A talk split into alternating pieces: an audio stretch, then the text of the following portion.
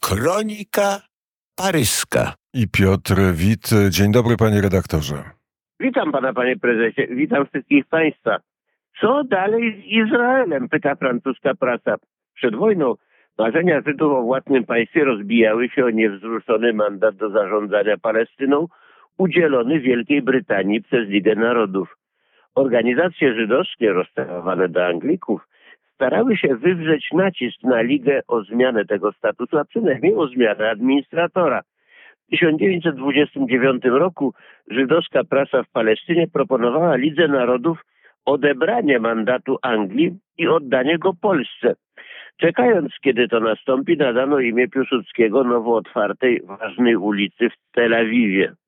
Obie nacje, Żydo, y, obie nacje od wieków żyjące obok siebie w Rzeczypospolitej starały się zachować własną integralność. Żydzi rządzili się swoimi prawami, mówili własnym językiem i surowo przestrzegali odrębnych obyczajów. Ale przenikania były i wzajemne wpływy. Y, świadectwem nie tylko karp po żydowsku na katolickim stole świątecznym. Tak zwany tradycyjny kostium żydowski był wzorowany na szlacheckim kontuszu i jeszcze w Paryżu w epoce Montparnasse w latach 30. malarz Mojżesz Kissing pojedynkował się na szable według kodeksu Boziewicza. Jana Karskiego wprowadzili do getta dwaj Żydzi o wyglądzie, jak pisze, polskich arystokratów. Nie tylko luk ambitni Żydzi przejęli od szlachty. E, na wierzchołkach polskiej arystokracji kurs miały imiona zwykłe i pospolite. Wśród Radziwiłłów, Zamojskich, Potockich byli Janowie, Stanisławowie, Władysławowie. Poniżej szczytów pojawiały się obok nazwisk pisanych przez Y, niegdysiejszą ortografią, imiona straszliwie starożytne. Ofelia, Emeryk, Hermenegild, Justyn, Onufry, January, Ewaryst, Erazm, które miały zaświadczyć o starożytności rodu. Za ich przykładem Żydzi syjoniści przyprawiali sobie starożytne nazwiska hebrajskie lepiej pasujące do legendy Starego Testamentu, jak Itamar Golan, pianista współczesny. Adwokat Grün z miasta Płońska znalazł w historii rzymskiej Flawiusza pseudonim Ben Gurion, co znaczy syn lwa. Mieczysław Biegun z Brześcia został Menachem Beginem, Jaziernicki z Różanego Icakiem Szamirem, a Szymon Perski z Wiśniewa Szymonem Perecem. Gdyby ojciec Netanyahu, zwanego Bibi, nie wymyślił sobie starożytnego nazwiska hebrajskiego, premier Izraela nazywałby się dzisiaj Milejkowski, jak jego ojciec, syn Natana, urodzony w Warszawie w 1910 roku. Okoliczność warta przypomnienia obecnie, kiedy Bibi zapowiada definitywne unieszkodliwienie strefy gazy, co oznacza ostateczne rozwiązanie kwestii palestyńskiej, inaczej mówiąc po niemiecku die Endlosung ludu palestyńskiego. Przybliża tym samym przedwojenne jeszcze marzenie zrodzone w Warszawie o stworzeniu państwa żydowskiego na obu brzegach Jordanu.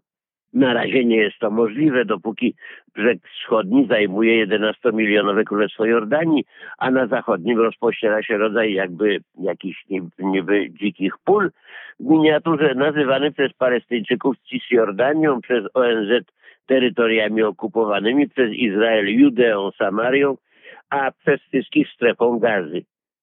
Milejkowski, ojciec premiera, osiągnął dojrzałość polityczną w Polsce, zarówno jak Grün Ben Gurion i Biegun Begin. Dwaj absolwenci Wydziału Prawa Uniwersytetu Warszawskiego. Polaryzacja poglądów na kwestię palestyńską dojrzała bowiem w jedynym narodzie teokratycznym i monoteistycznym w Warszawie w latach 30. pod wpływem pułkownika Włodzimierza Żabotyńskiego.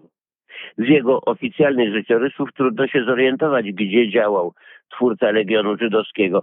Trzeba sięgnąć do przedwojennych gazet, żeby nabrać pewności, że działał w Warszawie. Żabotyński był w Polsce już w roku 1933 i był jeszcze w 1938, gdy świadkował na ślubie Begina, wówczas jeszcze bieguna w Drochobyczu. Wszyscy oni byli sionistami. Chcieli budować państwo żydowskie wokół wzgórza Sionu w Jerozolimie, tam gdzie w starożytności krótko, bo krótko, ale jednak przez kilkadziesiąt lat stała świątynia. Dzieliły ich poglądy na przyszłość. Jedni chcieli, aby to było państwo komunistyczne, drudzy z Zabotyńskim, sioniści, rewizjoniści pragnęli państwa teokratycznego opartego na judaizmie talmudycznym. W Warszawie co pewien czas prasa opisywała prawdziwe bitwy między komunistami i rewizjonistami. Najście na gęsią 14 i bijatyka, bijatyka z czterema rannymi na placu Mirowskim, napad na kupca Arię Wędla i poranienie go kastetami. Trakarze różnych przekonań prowadzili między sobą walki terrorystyczne. Było dolewanie nafty do beczek ze śledziami. Na ulicy Granicznej 9 wyznawcy Cadyka Perłowa z Mińska Mazowieckiego napadli na spokojną konferencję Agudaszów. I tak dzień w dzień ciągłe porachunki, bitwy, kastety, pałki, noże, po prostu Chicago za żelazną bramą. Zabotyński stworzył Legion Machabeuszy.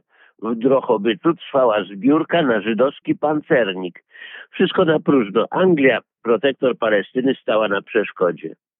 Po powstaniu państwa Izraela, nawet i wcześniej, bójki spod żelaznej bramy przeniosły się na Bliski Wschód. I jeśli dzisiaj Bibi marzy o państwie żydowskim na obu brzegach Jordanu, to ma to być naturalnie państwo rządzące się teokratycznie, zgodnie z ideologią kierowanej przez niego partii Likud. Izrael ma środki, aby to osiągnąć. Ma przede wszystkim armię i kapitały. Na przeszkodzie stoi głównie zmiana sytuacji na Bliskim Wschodzie i na świecie. W 1995 roku skończyła się era nafty. Zaczęła się era elektryczności w związku z wygaśnięciem traktatu amerykańsko-saudyjskiego.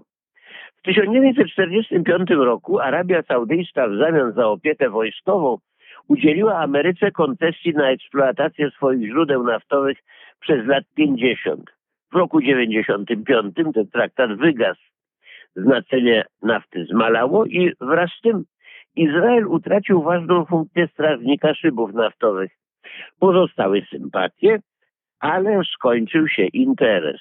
Z drugiej strony akcja wojskowa armii izraelskiej w Gazie pozbawiła Izrael sympatii na świecie i skomplikowała dramatycznie sytuację Żydów gdziekolwiek oni żyją. Już 15 lat temu obudzali się Stefan Hessel i sędzia Gladstone. Postępowanie Izraela wobec Palestyńczyków zalicali do zbrodni wojennych. Później świat udawał dla wygody, że o niczym nie wie. Dopiero wyrok Trybunału Międzynarodowego w Hadze przed dwoma tygodniami nazwał rzecz po imieniu, używając terminu ludobójstwo. We Francji ilość wystąpień antyżydowskich od 7 października wzrosła o ponad 1000%. 1666 wystąpień antyżydowskich zarejestrowano w 2023 roku, cztery razy więcej niż w 2022. Ponad połowa tych czynów dotyczy wystąpień przeciwko osobom, czynów albo pogróżek. Jedna trzecia miała miejsce w domu, w pracy, w bliskim sąsiedztwie, ponad jedna piąta w miejscach publicznych. Dane powołując się na statyki CRIF-u, CRIF to jest Naczelna Rada Organizacji Żydowskich we Francji, więc e, powołując się na te statystyki, dziennik Revue Le Parisien opublikował te dane, podkreślając, że liczby nie uwzględniają dziesiątków tysięcy antyżydowskich wpisów na platformach internetowych. Dzieci żydowskie w szkołach prześladowane są przez innych uczniów. Akty agresji wobec nich wzrosły 22-krotnie. Wydaje się, że atmosfera na świecie nie sprzyja na razie stworzeniu wielkiego Izraela, realizacji marzeń Bieguna i Zabotyńskiego, wylęgłych gdzieś między Żelazną Bramą i Uniwersytetem Warszawskim.